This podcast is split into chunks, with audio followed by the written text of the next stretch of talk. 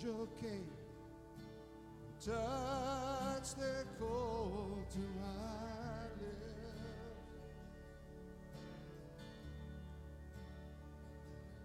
Now my guilt is gone, my sin has been forgiven. Somebody praise the Lord.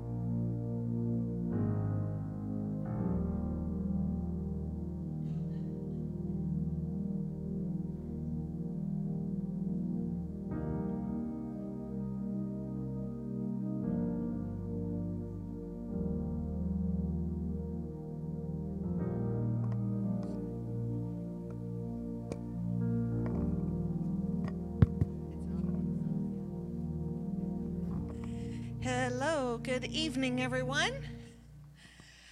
Um, isn't it wonderful that it's raining outside? I know some of you maybe got wet coming in, but hallelujah for the rain. I am just so excited, so excited that we have some rain tonight. Um, I just want to give a, a quick prayer and and we'll get started. Lord, I just thank you, Lord, for this time together, Lord. This time for us to come together and to worship you in your house, Lord. Thank you for the rain, Lord, and rain in our hearts, Lord.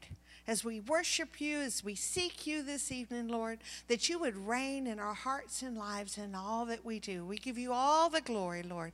In Jesus' name, amen. Don't y'all stand on your feet so we can worship? Father, we just thank you for the privilege that it is that we have, God, to come into your house and the freedom, Lord, that we have to come into your house to worship you, God. We just want to lift up your praises to you tonight, God, while your blessings pour down on us in Jesus' name. Amen. Yes, God. There is a truth older than the ages. There is a promise of things yet to come. There is one born of our salvation, Jesus. There is a light that overwhelms the darkness. There is a kingdom that forever reigns.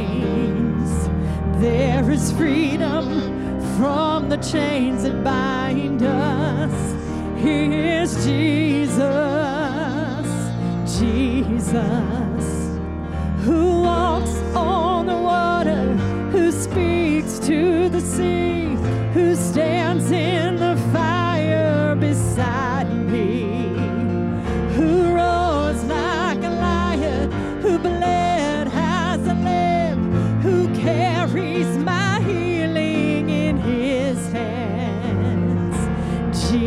Jesus.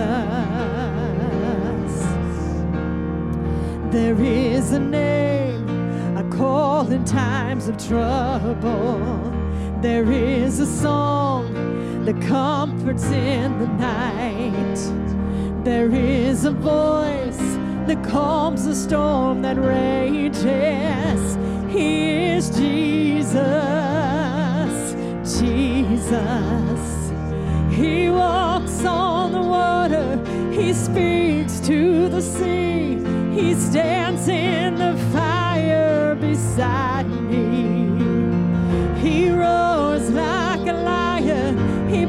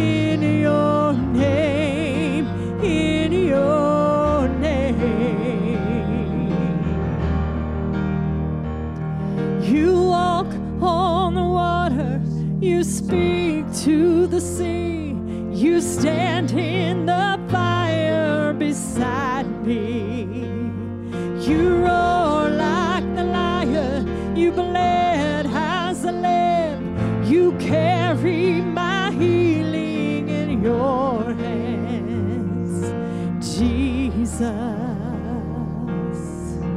There is no one like you, Jesus. There is no one like you, Jesus.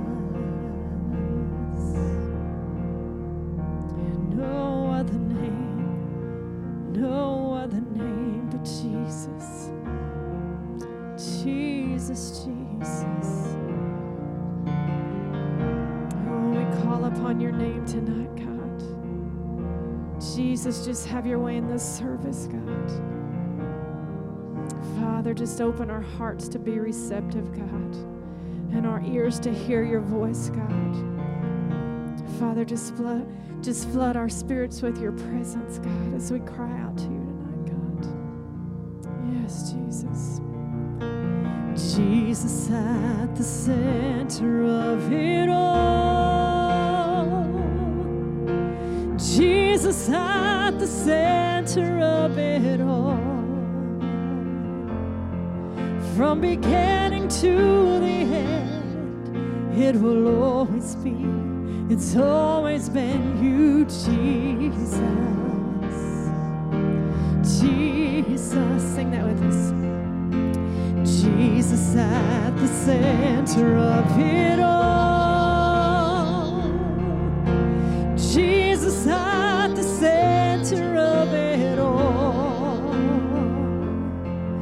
From beginning to the end, it will always be, it's always been you, Jesus. Jesus, and nothing else matters. Nothing in this world will do. Jesus, you're the center,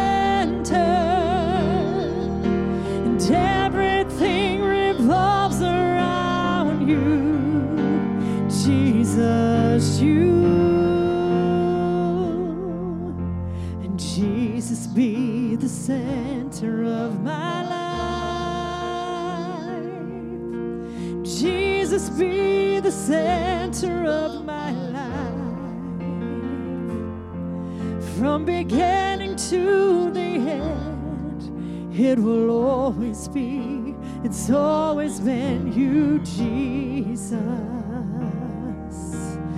Jesus, and from my heart to the heavens, Jesus be the center. It's all about you. It's all about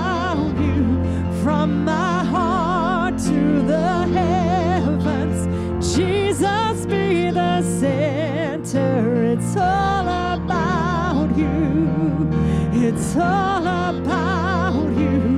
From my heart to the heavens, Jesus be the center. It's all about you. It's all about you.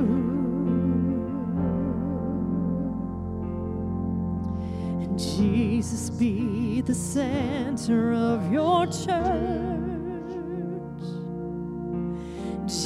Jesus be the center of your church. And every knee will bow, and every tongue shall confess you, Jesus. Jesus. From my heart to the heavens, Jesus be the center. It's all about you. It's all about you. From my heart to the heavens, Jesus be the center. It's all about you. It's all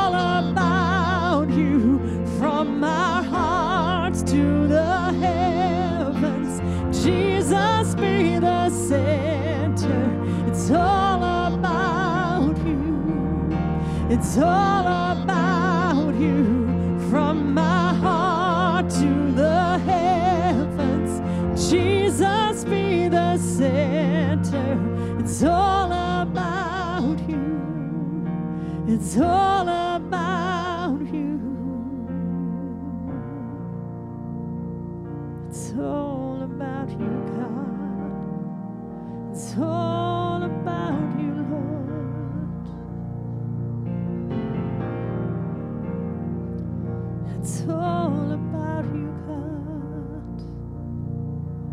the center, Lord.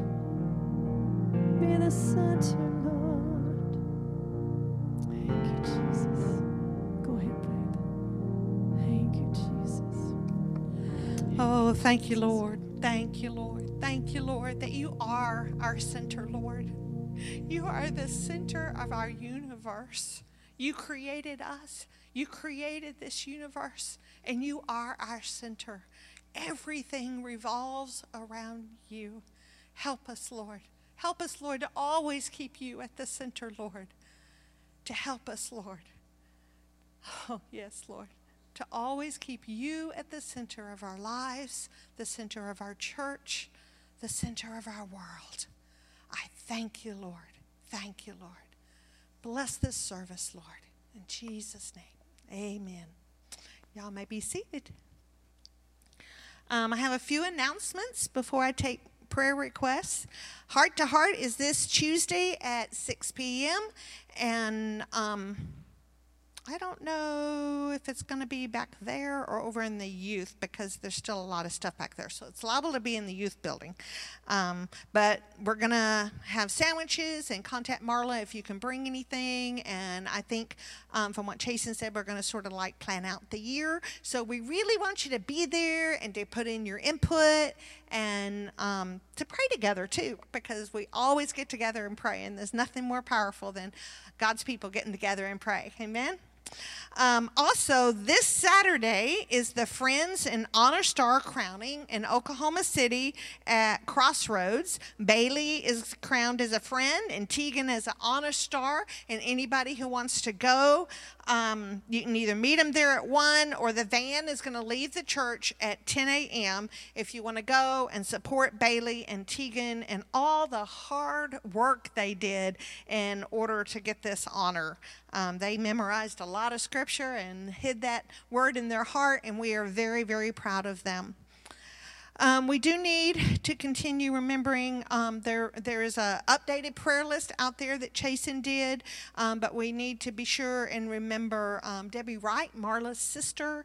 Um, she is declining and is probably going to meet Jesus soon, and so be in prayer for Marla um, as she goes through this and is there for her sister. What other prayer requests do we have tonight? Anybody got anything special or a praise report?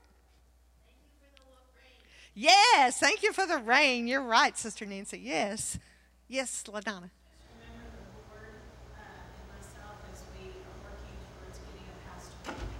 Yes, yes. We need to all be in prayer for wisdom for the board and the, um, whatever you call it, the pulpit committee, um, that they would have wisdom and that, um, that, you know, I truly believe that God has the exact right person for this church body. You know, God is in control, and He's the one that tells people to go and tells people to come, and we need to all be praying. And I liked what Brother Duck said fasting and praying that the right person, that God would call that person, and that call, person would listen and come. Yes, because He does have the exact right person for us. And I truly believe that. We need to I was so excited to see Ronnie Burns in church Sunday, um, but but he still has a little bit more healing to go. Even though thankfully he got rid of all the excess baggage he was having to carry around with him, and um, there's a lot of people on here. Alan's uncle James Curran, who is still on the list, he is still fighting um, staph infections, and um, it's just really, really hard for him to get around. And um, he really needs prayer. And of course, it was really hard for him to lose his big sister. Um, so that was a blow to him when he was already in bad health. And so please be praying for James Curran. Um, and there's lots of others on here. Anybody else have anything special?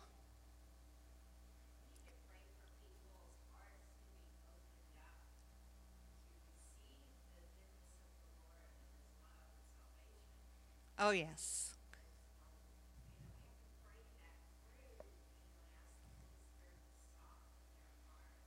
Yes.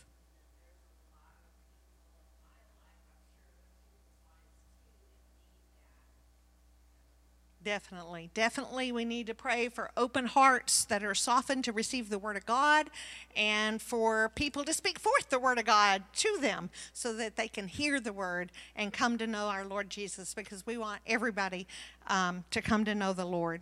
Let's pray tonight. Lord, I just pray and lift up this church body to you, Lord. Oh, Lord Jesus. So many are hurting and puzzled and don't know what to do. And Lord, we just ask that you give peace and calm and wisdom to this church body, that you would anoint afresh the uh, deacons and um, the people on the pulpit committee and the board, the, all of them, Lord, that you would anoint them afresh for what you called them to do. Lord, they were uh, elected, and we believe, by your anointing and by your call. And so we ask that you give them that wisdom that they need, Lord in order to lead the church and in order to find the pastor that is right for this church, Lord. So we ask for that, Lord. We thank you, Lord, for your goodness and your grace in our lives. We ask you to be with Marla and David and their family, Lord, with Debbie's children, Lord. Lord, as she, as she passes into your arms, Lord, that she would be at peace, Lord, in you, Lord. We thank you that she does know you, Lord, and that when she reaches you, Lord, she'll be out of pain, Lord, and totally healed. And we thank you for that, Lord. We thank you for that. Lord, we just ask for healing for so many on this list, Lord here in this church body, Lord, that need healing. We ask for healing for um, the Welches, for Bud and Betty, Lord, LaDonna's parents, Lord, that you would bring healing into their bodies, Lord. We ask that you bring healing into Garland, Lord, and with Sandra, Lord, and so many on this list, Lord, that need healing. Lonnie and Kathy and uh, Larry and Con- Connor McDougall. Lord, I just call out so many names here on this list that need healing, Lord. And we ask that you be with them and that by your stripes, we believe it, Lord, that by your stripes they were healed and made whole. And we thank you for it in advance. Now be with us this evening, Lord, as we seek you in your word and try to grow closer to you and to know you better, Lord. In the name of Jesus, amen.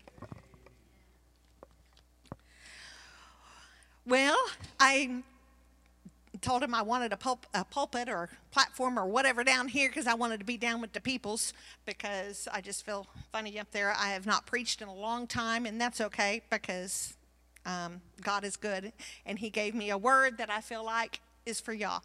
And He wanted me to speak on sacrificial love. You know, in Matthew 22 37 to 39, he said to him, You shall love the Lord your God with all of your heart, with all of your soul, and with all of your mind. This is the great and first commandment. But a second is like it you shall love your neighbor as yourself. On these two commandments depend all the law and the prophets. Well, we all know the sacrifice of love that Jesus did for us. John 3:16 is the scripture that led me to believe in Jesus when I was a little girl. For God so loved the world that he gave his only son, that whoever believes in him should not perish but have eternal life. He gave his life for us that we might be saved. That's sacrificial love. He took stripes for us that we might be healed. That's sacrificial love we would all agree that he represents sacrificial love. But how did Jesus say for us to love? Because we're not him, but if we're Christians, we're little Christs, right? And so, how did Jesus say for us to love? In Luke 6 27, I think he's going to put it up there um, in the New King James, but I'm actually going to read it to you in the voice. If you're listening, here's my message. Keep loving your enemies no matter what they do. Keep doing good to those who hate you. Keep speaking blessings on those who curse you. Keep praying for those who mistreat you. If someone strikes you on one cheek, offer the other cheek too. And if someone steals your coat, offer him your shirt too. If someone begs from you, give to him. If someone robs you of your valuables, don't demand them back. Think of the kindness you wish others would show you and do the same for them. Listen, what's the big deal if you love people who already love you? Even scoundrels do that much. So what if you do good to those who good, do good to you? Even scoundrels do that much. So what if you lend to people who are likely to repay you? Even scoundrels lend to scoundrels if they think they'll be fully repaid. If you want to be extraordinary, love your enemies. Do good without restraint. Lend with abandon. Don't expect anything in return. And then you'll receive the truly great reward. You'll be children of the Most High, for God is kind to the ungrateful and those who are wicked.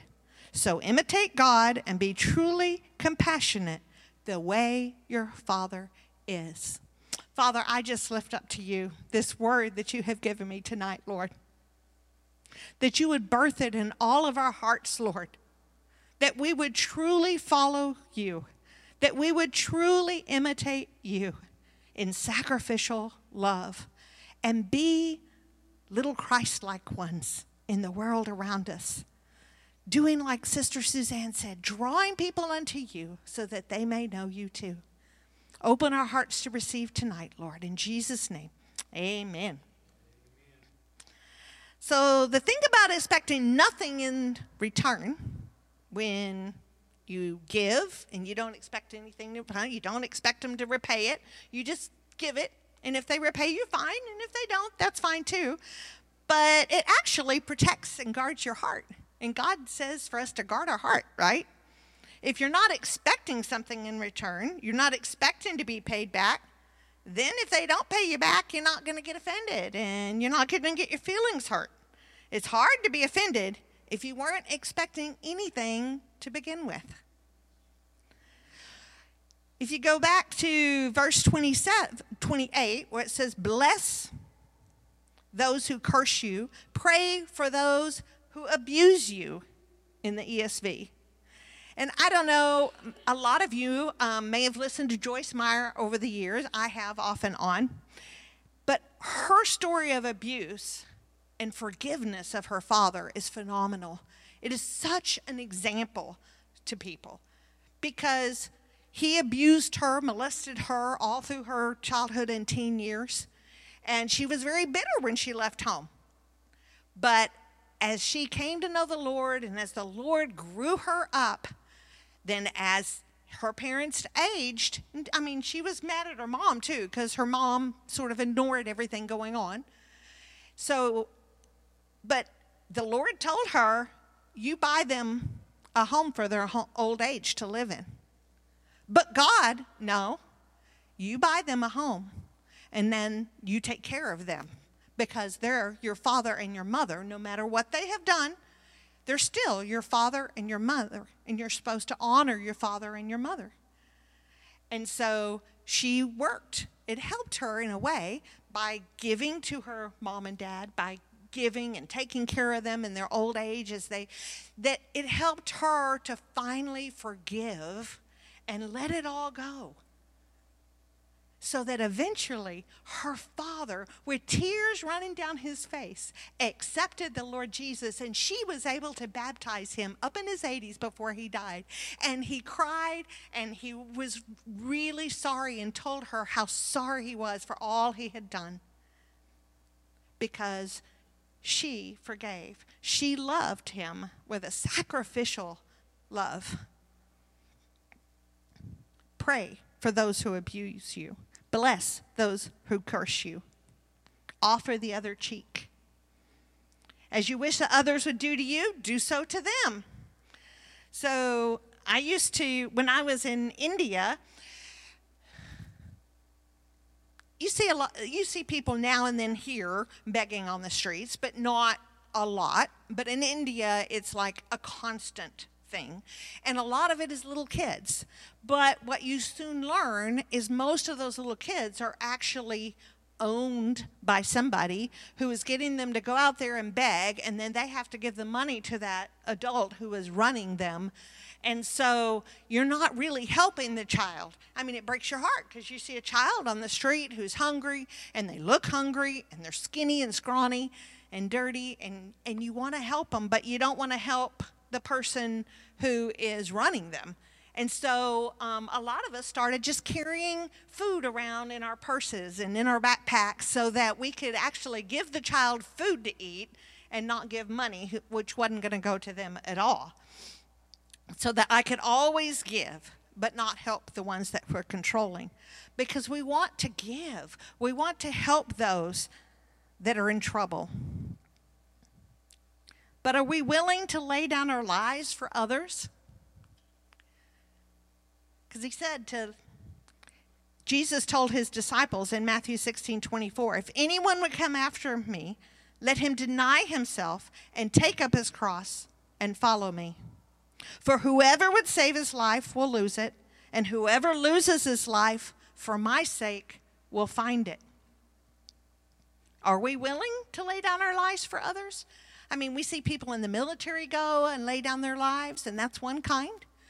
We see missionaries who leave everything behind their parents and grandparents, their grandkids, their kids. When their kids go get ready to start college, they have to bring their kids here and then fly halfway around the world away. I mean, I can't even imagine. Well, I can because I left my son, but he was grown by then, so it, it's it, it, it it's hard.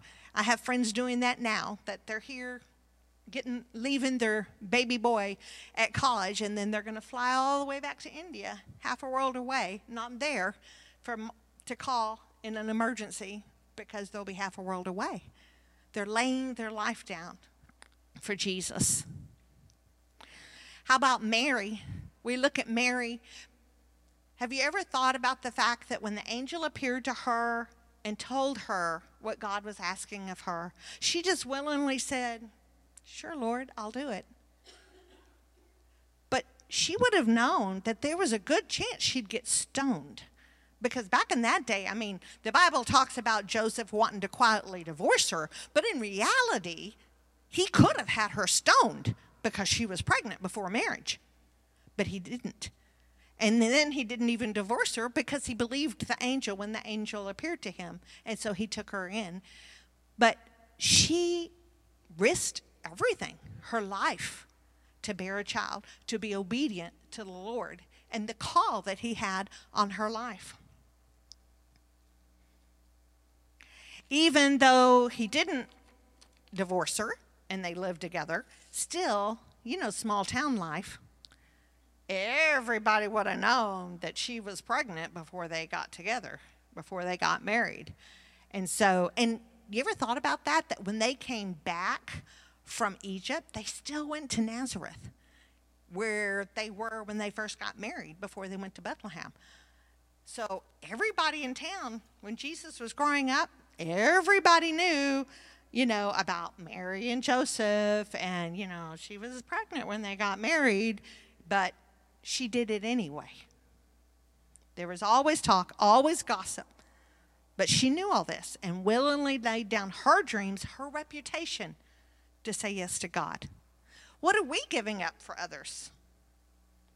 Sometimes people in other countries um, have to go, they go without electricity for long periods of time. A lot of time, there was one point when I was in El Salvador that I had electricity for two hours in the morning and three hours at night. And so I would like, um, but I had a neighbor who had electricity all the time. So I would freeze wa- um, Coke bottles, the big two liter Coke bottles of water, in the uh, freezer. And then during that two hours, I would bring them down and put them in my fridge. So when, when the electricity went off, that I had a real ice box. you can tell I, I read a lot of Little House on the Prairie, right? So I knew about ice boxes. um, but people go without hot water. They don't have AC or not central heat, maybe little heaters here and there, and they live in concrete buildings, and they don't have all the many blessings that we have here in the U.S.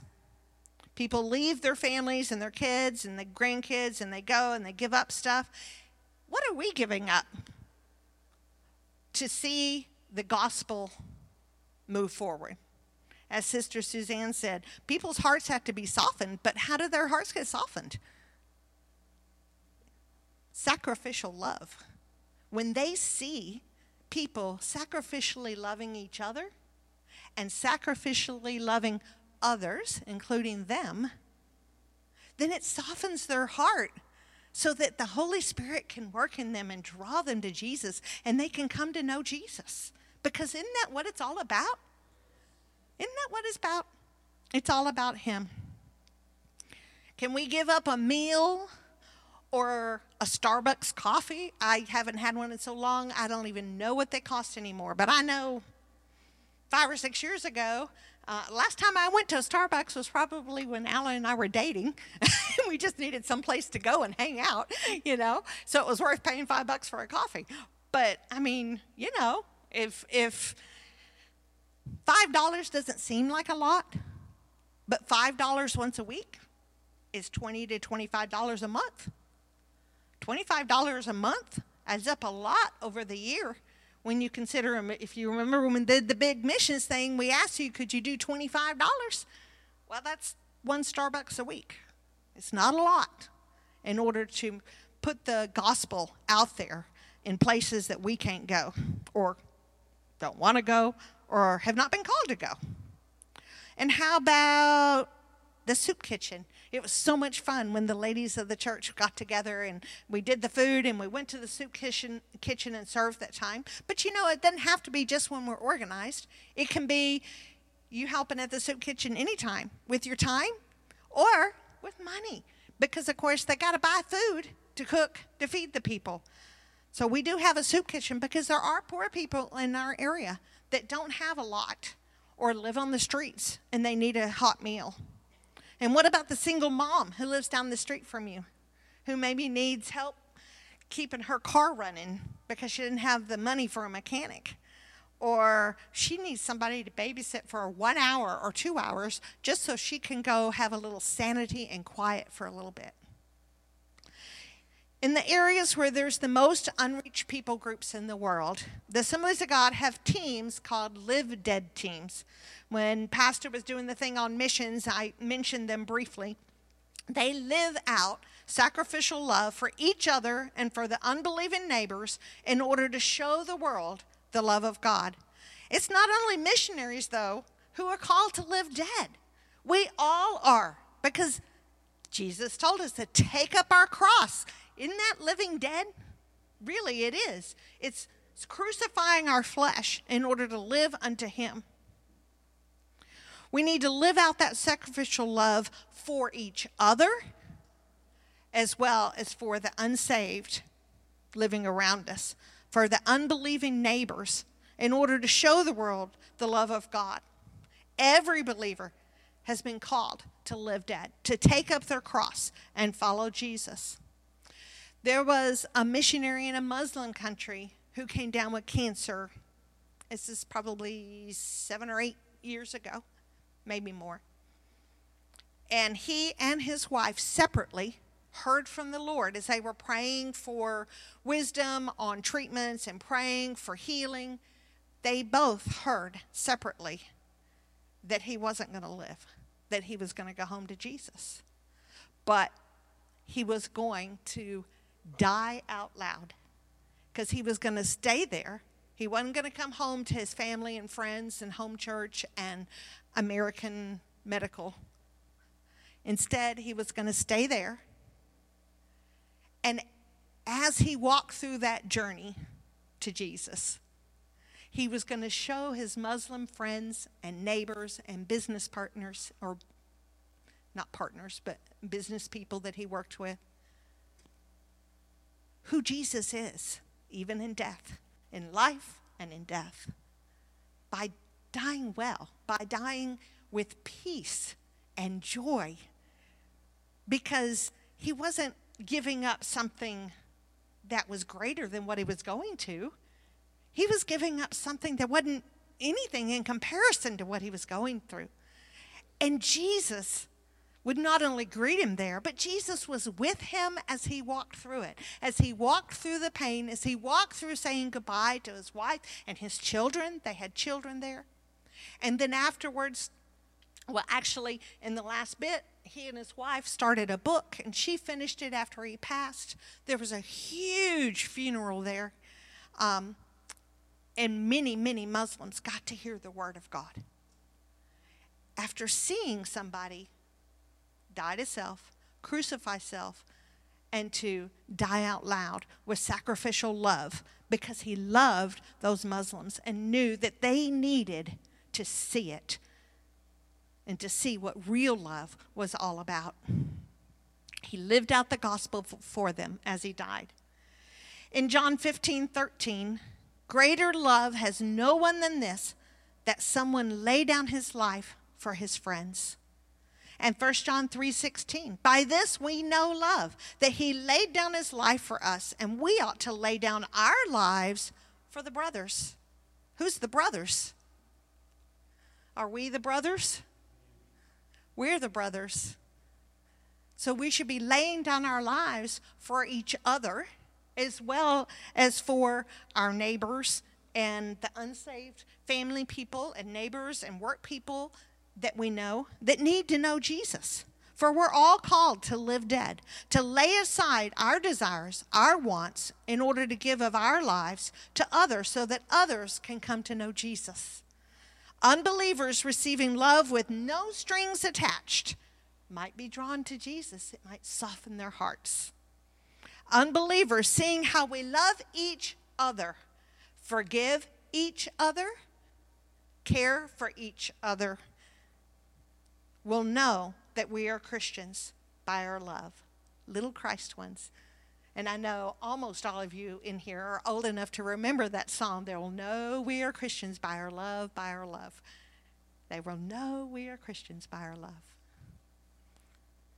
But if we're not living in love with each other, they're not going to know that we are Christians by our love. They have to be able to see it. And they see it by us laying down our lives for each other and for the neighborhood and the world around us. So, how do we live dead? How do we live that kind of sacrificial love? Um, I'm going to read this out of the voice again. Romans 12, 2. 1 and 2. Brothers and sisters, in light of all I have shared with you about God's mercies, I urge you to offer your bodies as a living and holy sacrifice to God, a sacred offering that brings Him pleasure. This is your reasonable, essential worship. Do not allow this world to mold, you in its own image. Instead, be transformed from the inside out by renewing your mind. As a result, you'll be able to discern what God wills and whatever God finds good and pleasing and complete. So it's all about letting Him transform us from the inside out. Because we, we're not Jesus, but He lives inside of us. And so we can allow Him to mold us and to make us and to help us to live that sacrificial love by abiding in Him. That's the number one principle of the Live Dead teams. Um, over the Live Dead teams are in like Africa and in the Muslim countries and in the, in China and so forth, because you need other people agreeing with you and being the light. Because where you're in a country that has such a small percentage of Christians, a lot of times people forget how much light we still have in this country. It may seem like the darkness is winning, but there is still a lot of light here. Just in this room, all of us are, if we could just see the light coming off of us because of Jesus in us. But in country like a Muslim country, there are so few. So a little light here and a little light there. And so when they're they're moved there in teams, they have light that's all together, so it makes it like a bonfire of light shining forth and pushing back the darkness. Because you got to push back the darkness in order to shine forth and give forth the word and make room for the word in people's lives. You got to push back that darkness and you push it back with the light and by abiding in him. And so that's their number one principle is to abide in Jesus every day. No matter what else you get done that day, doesn't matter. But you have to abide in Jesus. And it varies team to team, but many of them do a minimum of 10%, like a tithe of their time of the day. So, two and a half hours, first thing in the morning early, before they ever do anything else, they're spending time in the Word, spending time in praise and worship, spending time with Jesus, just listening to hear what He might say and to tell them. They prayer walk, which is something that we can easily do in this country. You can prayer walk your neighborhood. And if you live out in the country, partner up with somebody who lives in town and prayer walk that neighborhood.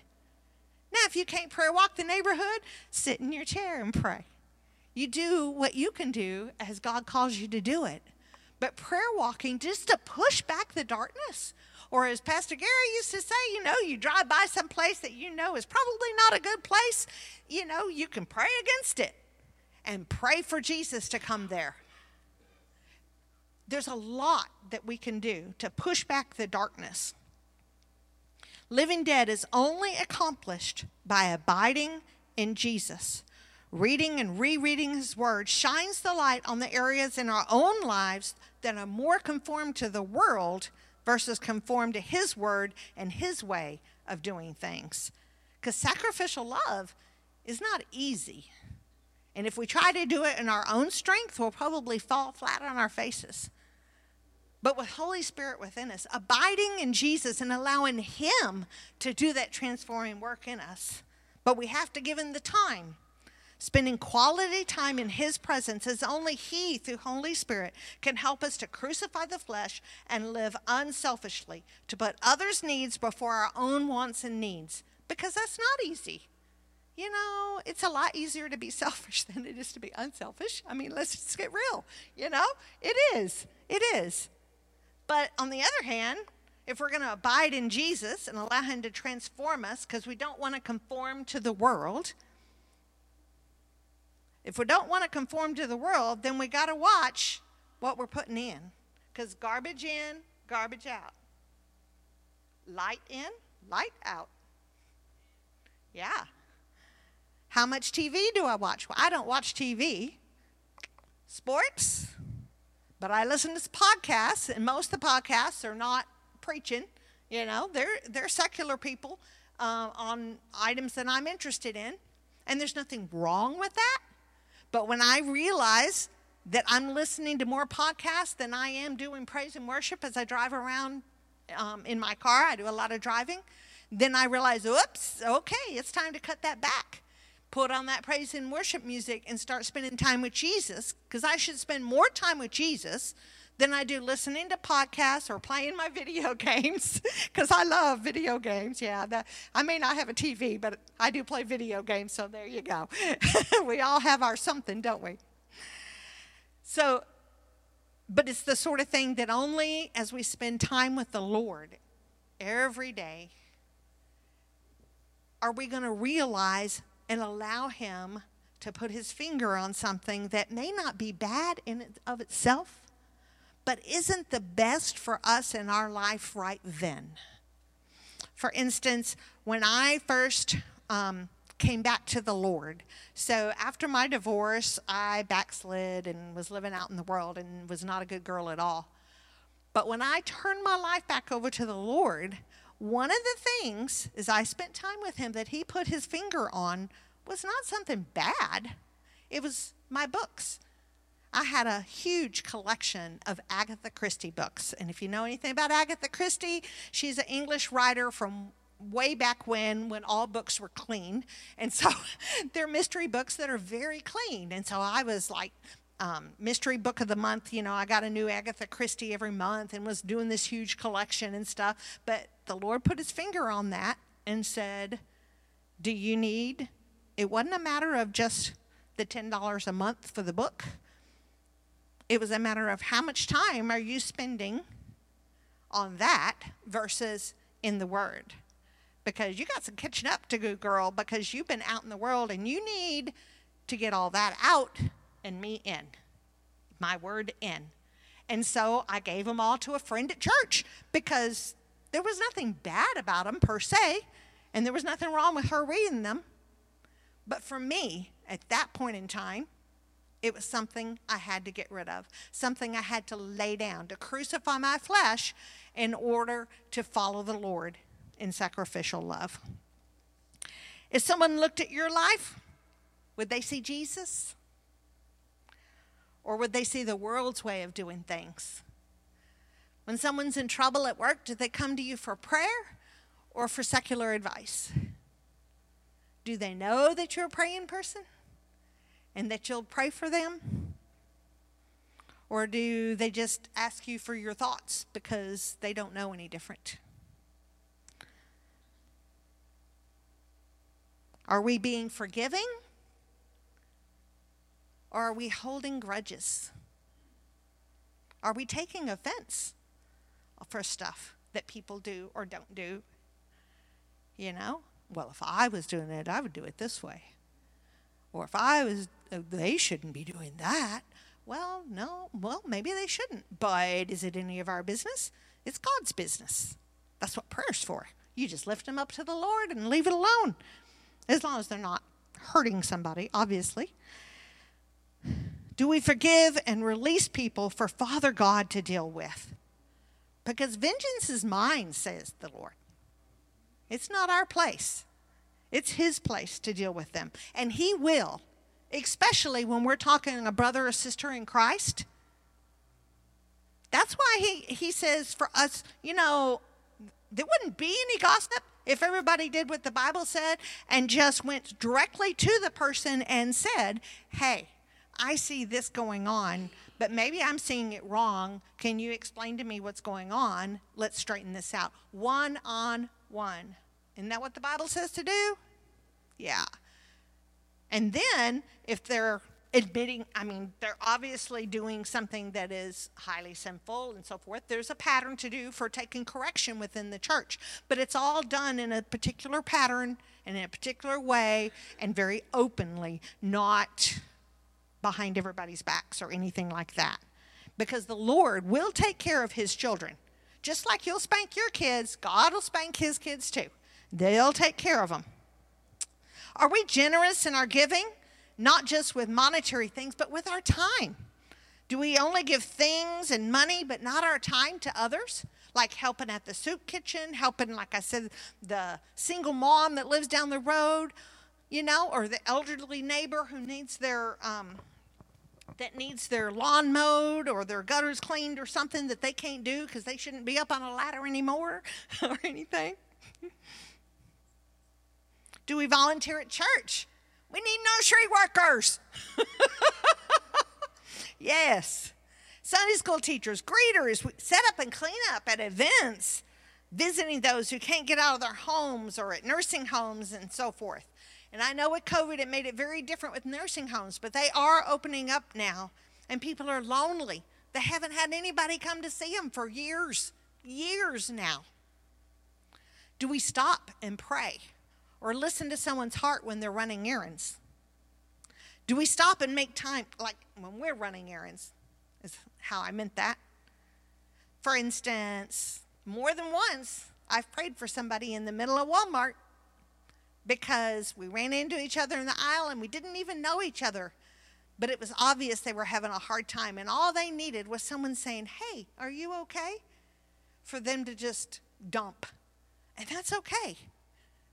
That's okay because we just then dump it on Jesus. And we shine the light and we love them and we let them know that Jesus cares what they're going through and Jesus loves them.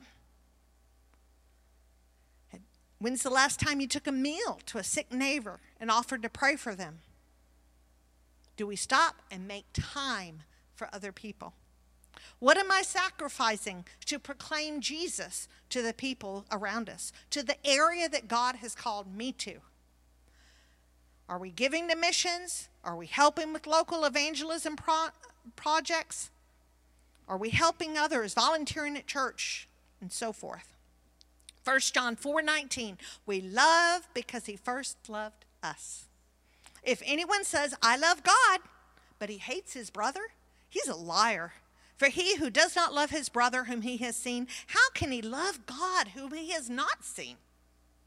And this commandment we have from him whoever loves God must also love his brother.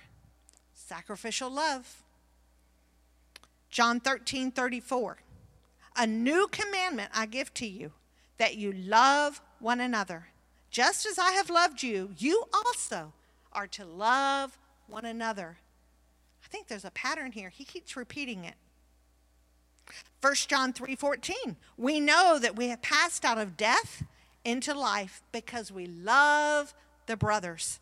Whoever does not love abides in death. I want to abide in Jesus. How about you? 1 John 4 8. Anyone who does not love does not know God because God is love. And finally, 1 Corinthians 16 14. Let all that you do be done in love. All that you do. Work is under the Lord. Whether you work for someone else, yourself, or you're doing household chores or repairs, do it as unto the Lord. Obey and honor your mother and father. Not just the kids. That's not just for kids. That's for us too. Definitely. To honor them. We got to free up time to help the elders in our families out with chores they can no longer easily do. Volunteer to help and just go do it. And I know some of you are the elders, and I understand that. but sometimes we have to just go and do and help without them having to ask us, without them having to swallow their pride and admit they can't do it anymore. I mean, that's hard. That's hard to admit you can't do something anymore that you want to be able to do still. And so it's hard. That's one reason when Alan and I got married, five years, it'll be five years in October, woohoo, that we decided to move near his mama because she was 85 years old. And we knew that she would need us. And that as time goes on, she'd need us more and more. And she did. And we needed to be close. And I am so glad that we were. living dead. Living with sacrificial love is all about putting Jesus and others first, living unselfishly. Is it easy? No. Crucifying your flesh is hard work, but so rewarding as we ask Holy Spirit to do the work within us. Is our heart broken for the lost?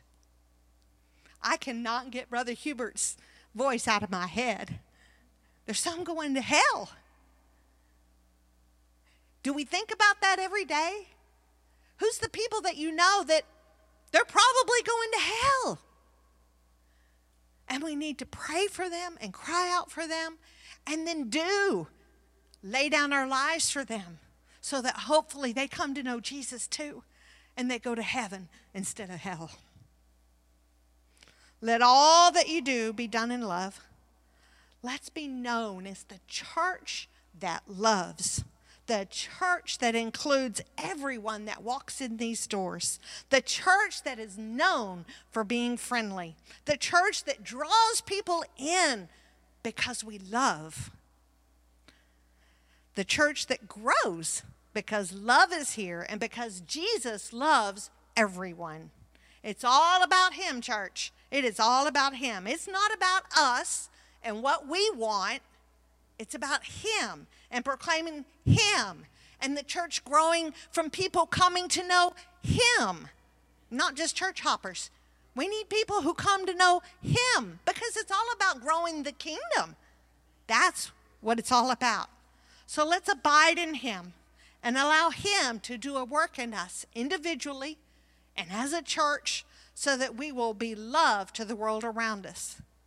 I don't know about you, but I don't want anyone to go to hell. Let's love them into the kingdom. Let me pray for y'all. And then Sherry's going to put on some music for us to come and pray. Lord, I thank you for this opportunity that you gave me to share your heart. To share your heart to for a lost and dying world who is going to hell, and that we need to love. Just as you laid down your life for us, we need to lay down our lives for them with sacrificial love that we could bring people into your kingdom, Lord, to show them how great is your love. I thank you, Lord, for that opportunity. Lord, right now, I know this is all home folks, Lord, but Lord, there's people watching online, Lord, and I don't know who they might be, and they may not know you. And so, Lord, right now, I give the opportunity for anyone who is not positive that they are going to heaven, that they don't know for sure that that's where they're going, that they would come to know you. All you have to do is ask Jesus to forgive your sins and lay down your wants for His. Give Him your life because He already gave His life to you. Make Him the Lord of your life, not just your Savior who saves you from your sins, because yes, He does that, but also that He would be Lord of your life for you to follow and obey all the days of your life with Him as King of your life. Lord, I ask now that you move in the hearts of, of the people that were here, Lord.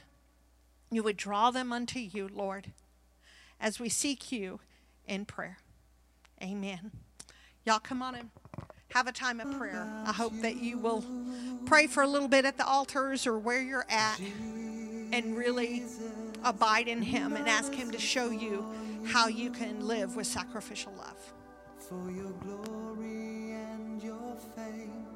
It's not about me, as if you should do things my way. You alone are God, and I surrender to your ways.